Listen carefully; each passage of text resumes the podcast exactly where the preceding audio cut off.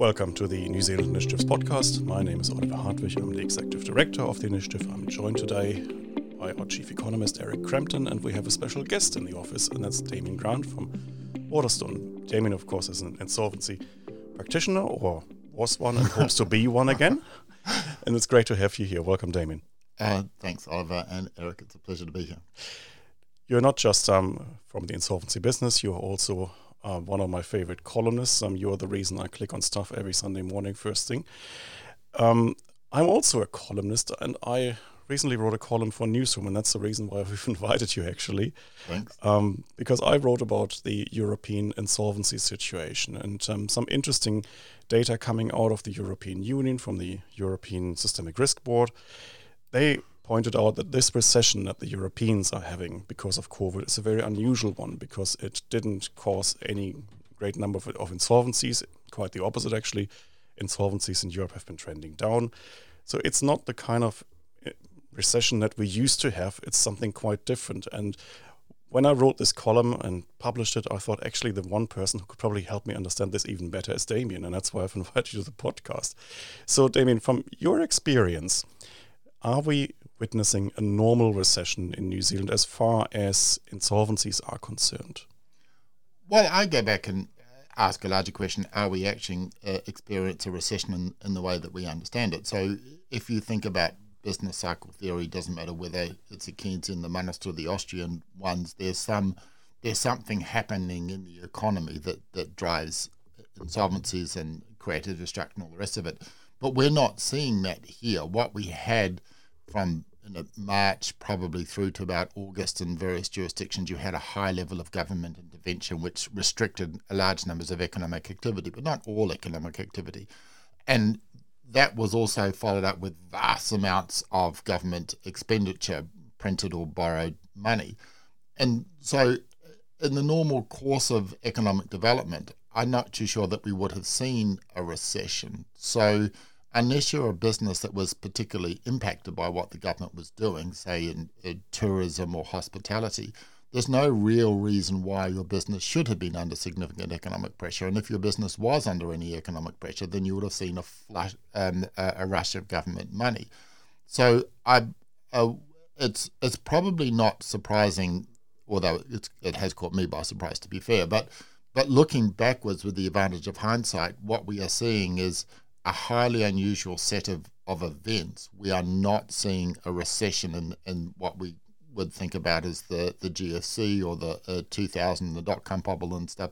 We're not seeing an uh, an ex- internal or external economic shock that's creating a those sort of economic uncertainties that would drive insolvencies. You are seeing a government deciding, hey, let, let's do this thing. Hurt some sectors, doesn't hurt others. Uh, and I think that might go some way to explain it. So we're sitting there looking to see a recession, but that's not necessarily what the economy is experiencing. It seemed more of a real business cycle shock, what happened last year, than a traditional kind of monetary one, right? So all economic activity was basically shut down for a couple of months, or close to all of it.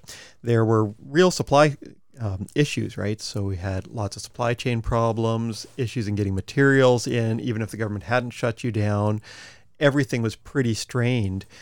All of that gave pretty good indication that we'd have far worse economic outcomes now than we did have. We've gotten kind of lucky in some of it.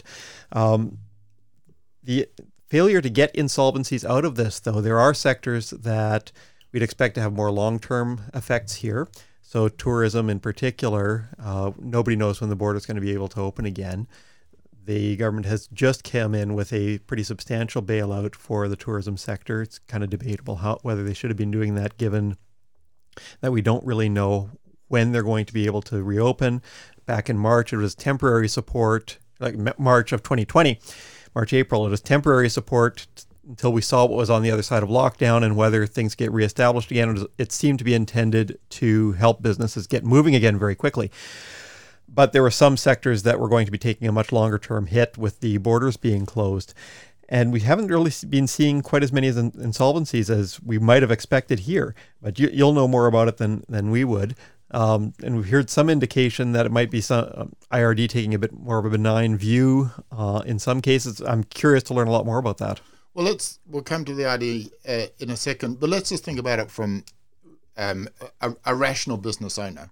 So if you think about something like the G F C or the dot-com bubble or, or, or something else happening, you're sitting there thinking, okay, the world has changed in a way that I don't understand. My business revenue has gone from, you know, has dropped thirty percent, and I don't know when that's going to come back.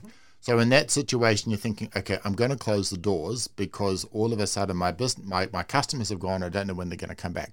This is not that situation. So if you're sitting there, you think, okay, my customers have gone, but I'm expecting my customers are going to come back when the lockdown issues. Mm-hmm. And and so with access to, with uh, and the, the capital markets continued to function and function really well because there's so much liquidity flushing, sloshing around the system.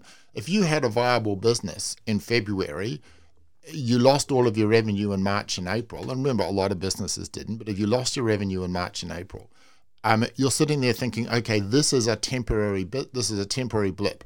I'm not going to close my business as a result of a temporary blip. If you're a financier, a landlord, uh, or a creditor of that business, you're going to be reluctant to take the normal insolvency measures to, to end that business because you're thinking, okay, that business owes me X amount of money. If I put it into receivership or close its doors, put into liquidation, I'm not going to get a recovery on that. It is better to compromise my debt than it is to to, to close it down. But if you're looking in a, in a, again, go back to the G S C, if you're a lender of that business, you think, well, okay, the world has changed. That business has got a thirty percent downturn in revenue. I don't know when it's going to get that. Um, I may as well go and attempt to grab my money now. So I think there's a different psychology that, that's happening there. But the other thing you're talking about, the Inland Revenue Department, that is a big driver of insolvencies in, in New Zealand. So the Inland Revenue Department is directly responsible for about twenty to twenty-five percent of all insolvencies in New Zealand in a, in a typical year. So if you don't pay your tax, the commissioner will, uh, will get around to enforcing that debt and, and tipping the companies up. Um, but also a lot of we um, we don't get Inland Revenue Department work. Just interrupt briefly. Yep. So the remaining seventy-five percent would be banks typically? No. The uh, banks are actually responsible for a very small number of insolvencies in New Zealand. So um, is the the driver of insolvencies, uh, so first and foremost, it's the Inland Revenue Department. The, the thing to understand about the I R D, if you don't pay the landlord, if you don't pay the power company, something happens. If you don't pay the Inland Revenue Department, nothing happens. You get a letter from the Inland Revenue Department. It can take them six months to six years to actually roll the business up. So, um, but it, so you don't you don't pay the tax. Nothing happens. Nothing happens. Nothing happens. You learn not to pay the tax, and then suddenly you get a demand for six months of P A Y and G S T, and at that point, that it's all over.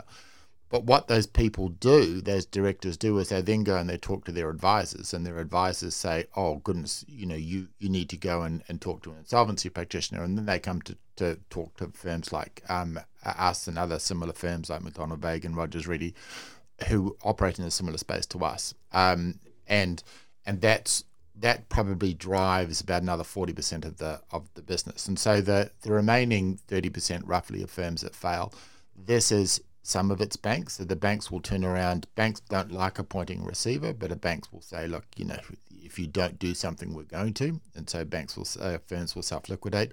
But then also you get a company director who just realizes this is insolvable and, and, and they tip themselves up.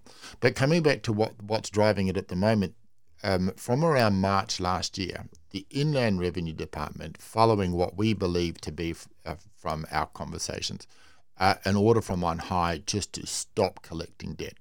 And they did. And you can see the number of I R D applications actually dropped to zero and and and then bobbled around the bottom uh, there for about six months, only started to pick up um, at the start of this year, and they started getting we're close back to normal numbers.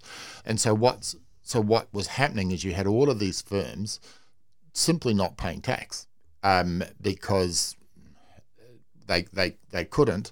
They were borrowing from the Inland Revenue Department, but now, as things are starting to pick up, they're actually starting to correct some of these tax arrears, and the Inland Revenue Department has been very flexible in uh, doing arrangements. And, and anecdotally, we're not involved in that side of it very much, but anecdotally, we're hearing stories of the Inland Revenue Department accepting twenty, thirty, forty cents in the dollar, accepting those over time. And so that uh, that has been part of what's driving that part of the, the slowdown in insolvencies. But also, I just come back to what I was saying before, um, it's not a normal recession the way that we are used to thinking about it. It's more of a, a, an exogenous temporary shock. Would you expect a wave of I R D applications to follow because they've been so lenient recently? Um, if the I R D was a rational organisation, yes. I'm not too sure that they are rational in the in the economic sense. We are certainly seeing an increase in activity um, in terms of uh, liquidation applications, but it doesn't look to me like a catch-up. It looks to me that they are simply returning to the level of volume that they that they had before. And again, understanding the idea is like, you know, interpreting tea leaves and trying to understand what's going on. What we understand is that there are certain K P Is that the that the uh, I R D staff have, and so they have a set number of files they need to, to manage. And so there's a bit of a capacity constraint there. They simply can't process. Um, they they don't have the functionality to process a large backlog because every file that comes across an officer's desk needs to be processed and assessed.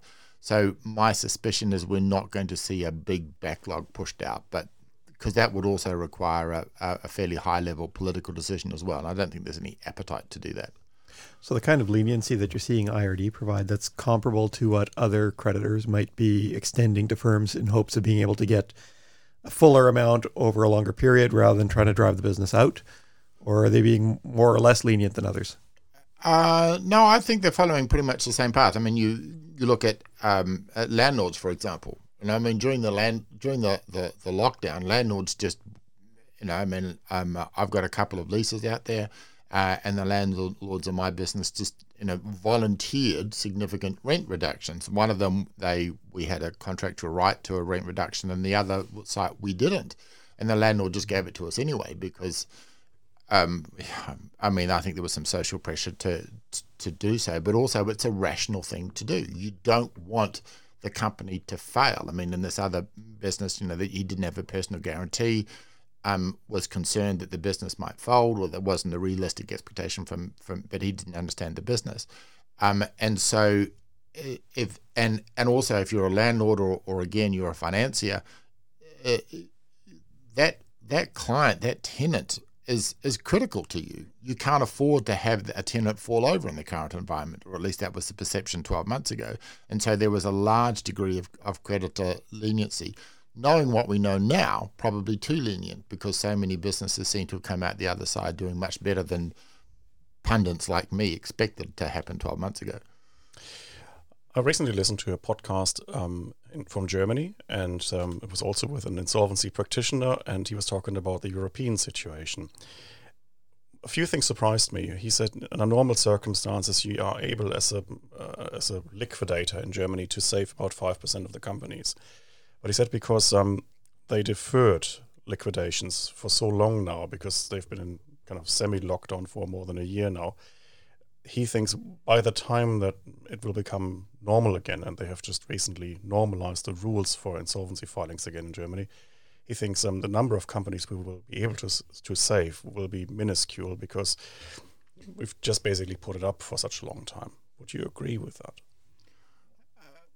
I don't, well, I can't speak for Germany, obviously, but in New Zealand, I don't think it's going to be that significantly different because the if you're a company that has a A, a positive revenue stream going forward. Generally in New Zealand, um, any competent insolvency officer can save that business um, uh, simply by compromising the debts that exist in that organisation. Uh, and what determines your ability to, to, to salvage a company isn't actually a function so much of its, its historical debts. They almost become irrelevant. It's going forward, is is this business trading in the red or in the black? And if it's trading in the black, then there are insolvency tools that you can use to get, you may not be able to save the company, but you can always, almost always save the business. And so the level of historical debt becomes irrelevant. And there's a difference between uh, insolvencies and business failures. So we do a number of, uh, and most insolvency practitioners do, somebody comes to you, they've got large historical debts. It might have been a startup. There might have been a project fail, whatever it is. they've now got a business that's trading consistently in the black. Well, there are tools that we can use, hive downs and restructuring, to take that positive income stream and move it into a new limited liability company. Um, and how large the historical the, the debts are almost are irrelevant.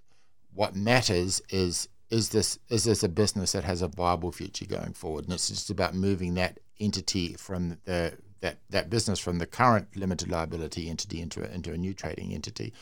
Um, and at the moment, we're seeing an awful lot of businesses, at least with the perception that they can can trade in, into the black going forward. So I'm not too sure that that, that analysis would necessarily hold here. So it um, becomes a question of the industry you're in. So if you're in tourism, hospitality, if you're an airline, it probably looks a bit different. Well, if you're an airline, you just go to Grant Robertson, he'll write you a check, isn't it? I mean, I think that's the that's well, not going to be a problem. And, and I, that and was I, one of the discussions they had on the German podcast. They were talking about the future of Lufthansa. And yes. Lufthansa, at least according to that insolvency practitioner, he thinks should have gone under uh, about a year ago. Is that state-owned, Lufthansa? Uh, the state has now basically propped it up, yes. Yeah. Well, you you look at it in, in Air New Zealand. We... Um, Our airline, I think, is about fifty percent owned by the state. It's, it goes up and down. Um, it was given a lifeline by um, by the Crown, but there is they've got two billion dollars, according to the balance sheet, two billion dollars worth of secured loans uh, against that airline. Now, if you're that secured creditor, what are you going to do? I mean, realistically, you get, you're, you're not going to tip the airline up because you're probably not going to get your get the return.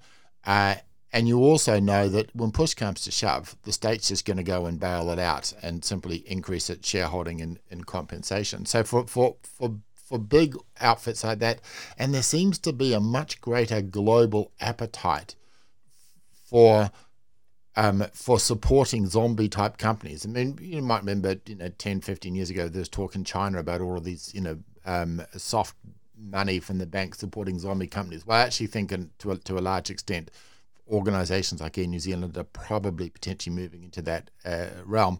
And the other thing we haven't spoken about is is the is the massive amount of cheap money that's going out there. There is a lot of money out there looking for a home, and the quality of lending, that that might be an issue going forward, because um, I'm seeing a lot of low quality lending going out. The, the hunt for for a return, any sort of a return, is is resulting in good money going into bad organisations. So organisations that really should have gone through that creative destruction process, those organisations are being kept afloat by by artificially low interest rates. Um, and I think that's it's not so much the insolvencies that I that I worry about, except from personal self-interest perspective. It's the it's the fact that we have capital and resources um, and talent being trapped in organisations that just should die, and they should be released back into uh, other organisations to, to do something positive. And, you know, so I call it this free money, or it's not free money, that's a wrong way to describe it, but incentives being given to some large organisations here to, to uh, make films in New Zealand. It's like, oh, you know, it's great, and it's some sort of idea that's a zero-sum game, but it's not true, because there are other filmmakers who want those resources. So just for the benefit of um, listeners who are unfamiliar with the term zombie companies or zombie firms, um, that's typically a company where the interest payments exceed the profits. Um, and of course, the possibility of that increases with more money flushing around. So when I look at um, European newspapers, I've seen figures of up to fifteen, twenty percent estimates for zombification in the European wow. economy. Where do you think, you know, do we have it here? If that's the, if the metric you're using is the interest rates are greater than the profits, I don't know that that would apply here, simply because the interest rates are just so absurdly low. But if you look at a, a, a zombie company where the assets are considerably lower than the liabilities, I would say that we have a large number of those sitting out there.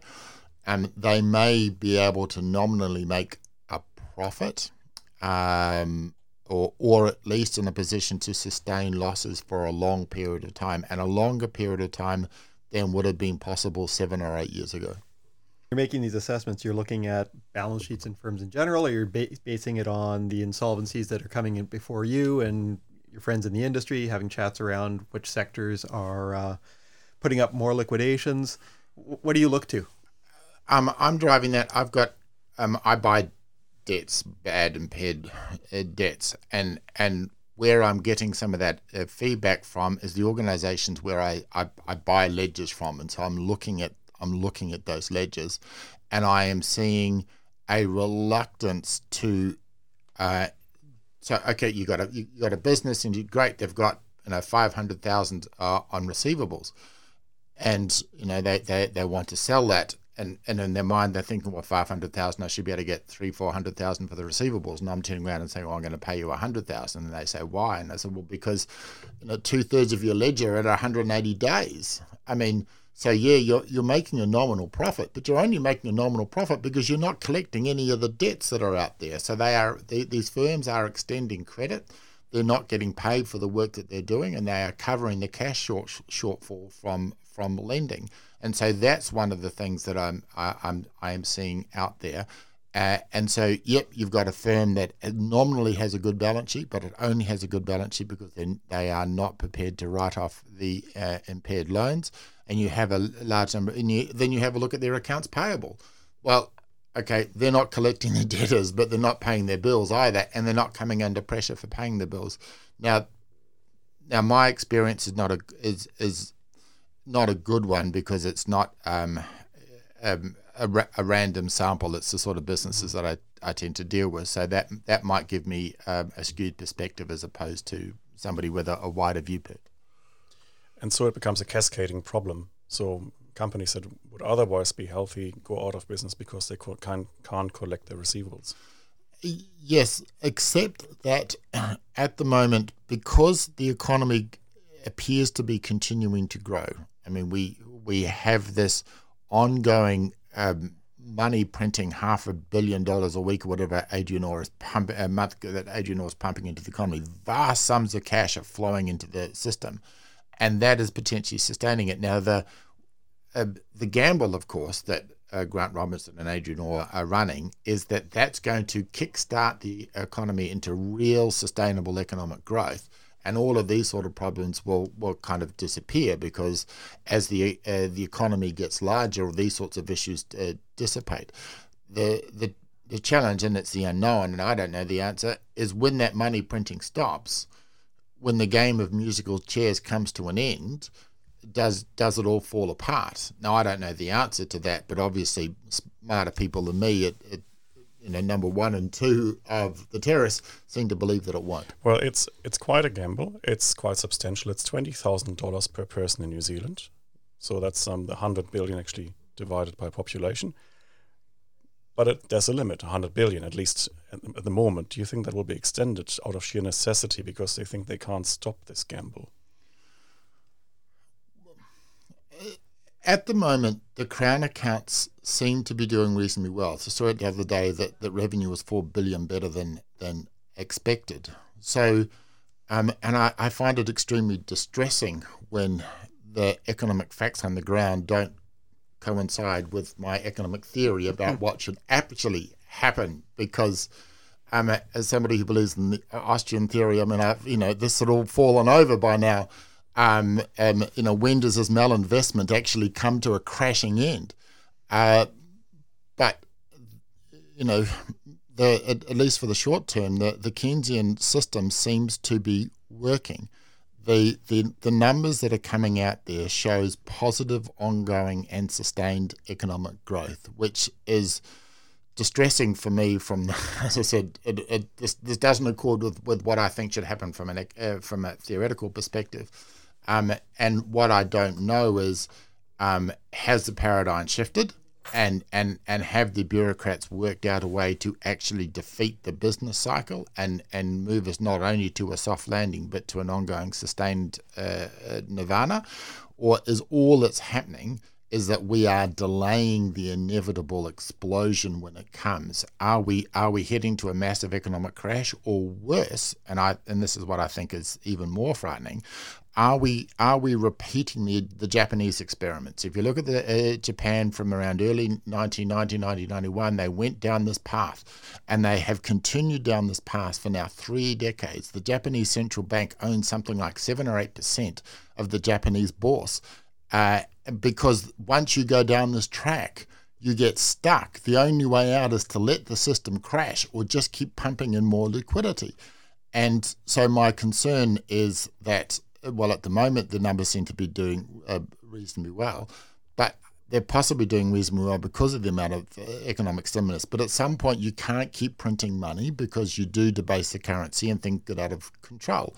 And so the next thing, you know, is, you know, we, okay, well, you know, what, what did Abe and economics do? The next thing they did is they started um, buying equities to, to maintain the share price. Japan was the country I was thinking about when I asked you that question, but that's been going on for thirty years. And in Europe, they've had um, basically zero interest rates and Q E since twenty ten or two thousand nine, something like that.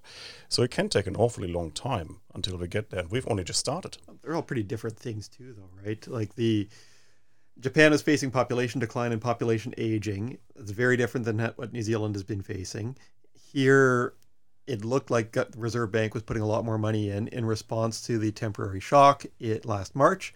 Maintaining uh, okay, M V equals P Q, right? So the, the velocity of money times the money supply is equal to the price level times the amount of output.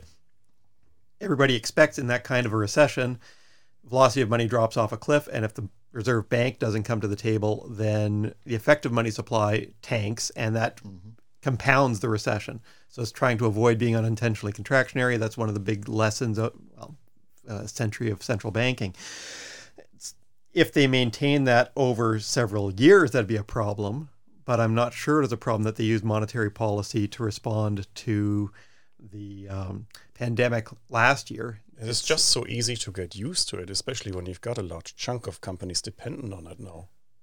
Yeah, that's more the problem.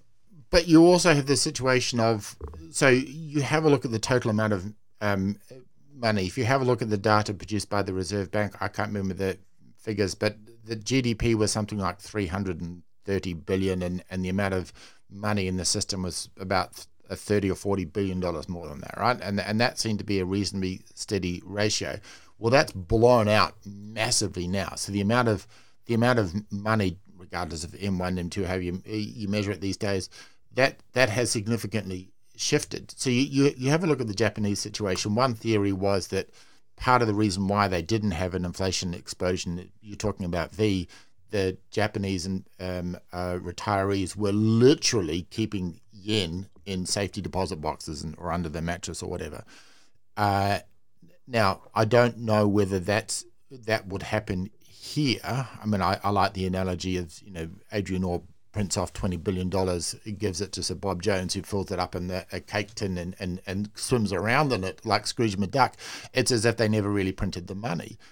But I'm not too sure that velocity is going to remain low in New Zealand. But and and we are seeing inflation. I mean, we we we are seeing inflation in, in uh, equity prices mm-hmm. and, and asset prices. There is some indications of uh, um, inflation in the, the real uh, uh, economy, although my suspicion is that that is more a result of disruption to supply chains rather than real ongoing economic pressure.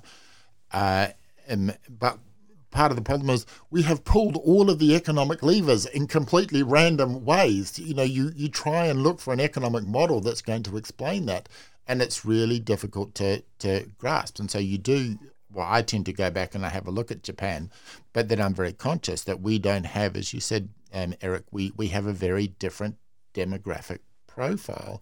And so I don't know what's going to happen. Um, I do suspect that those in, in my industry, whether I'm in it or not going forward, are probably going to have a reasonably busy time at, at some point, but probably not in the areas that we expect.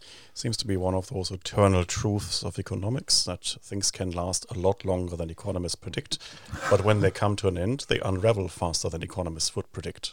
Who was that? Um, I can't remember who was it, some American uh, bureaucrat who said something like, um, if something is unsustainable, it will at some future point stop. That was Herb Stein. If things can't go on forever, they will stop. Yeah, yes, and it, and when you think about that saying, it's for the for the current environment, it's just so true. We we are running large fiscal deficits, and we are printing vast sums of money. And everybody, what could go wrong? Yes. Yeah. What what what what could go wrong? And and the um And in some senses, okay, you look at Japan, and a lot of the Japanese are probably not that unhappy about where they are from that perspective, but it's the opportunity cost. Where would Japan be if they had not gone down that path thirty years ago? They could have another, you know, twenty or thirty percent G D P over and above where they are now. But they, but that's, and that's, and it's the, it's the, it's the seen and the unseen, I think was Bastiat said, that that's what we're missing out on. So your optimistic conclusion is that we will not have a great crash, and your pessimistic conclusion is that we will not have a great crash. Um, I wrote, uh, um, at the start of this uh, pandemic, I, I wrote a series of predictions, um, um, all iconoclastic, dark and terrible, and then I had to write an opinion piece saying that I was perhaps the worst predictor of what was going to happen going forward. Um, I think that we are in an unsustainable situation, and I think it is going to unravel in uh, shocking ways. But it's um, it's a bit like playing Russian roulette, right? In in my view, doing what we did in our economic reaction to the pandemic, and I know, Eric, you and I will disagree very uh, divergently on this, but I, I think in a, um, in our rush to avoid the, the medical consequences, we have played a huge game of Russian roulette with the economy. And so far at the moment, um, we haven't triggered the bullet. Um, but the risk we are that we took, and in my view, the risk we are continuing to take, is massive. And you go back into, okay, we, we're not going to make the same mistakes that we made in nineteen twenty-eight, nineteen twenty-nine, right? We're not going to do that. But there is nothing, there's no reason to think that we're not going to make brand new, different, shocking mistakes that is going to have equally damaging ramifications. And then in thirty years' time, we'll go back and say, well, goodness, you know, that that was, you know, we damn nearly upended civilization as a result of that. I think we've taken a, a huge risk, and I, I think there's a couple of other turns of the barrel still to go. When I look at forward-looking inflation expectations, I don't see anything on the horizon. It's all gone into asset prices. Completely agree with you on that. Um, I think areas where we could agree, though, are that getting the border situation sorted, getting mechanisms in place so that vaccinated people from abroad who are coming from places that are broadly vaccinated should be able to come into the country on more reasonable ground basis. So the U K has gotten their COVID rates right down. People who are vaccinated from there still can't even get into our M I Q system unless they are New Zealand citizens, right? Or residents, because they're still from the U K. Improving the border system so that we can start re-enabling business travel links, I think we'd both agree would be pretty important. You'd probably want to move it a little bit faster than I would, but it's all in the same direction.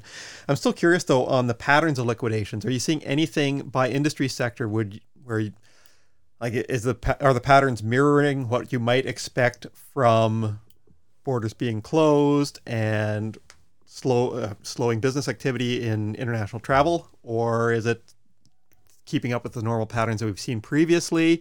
Or is it all distorted by that I R D as being more lenient with some sectors than others because of the known pressures?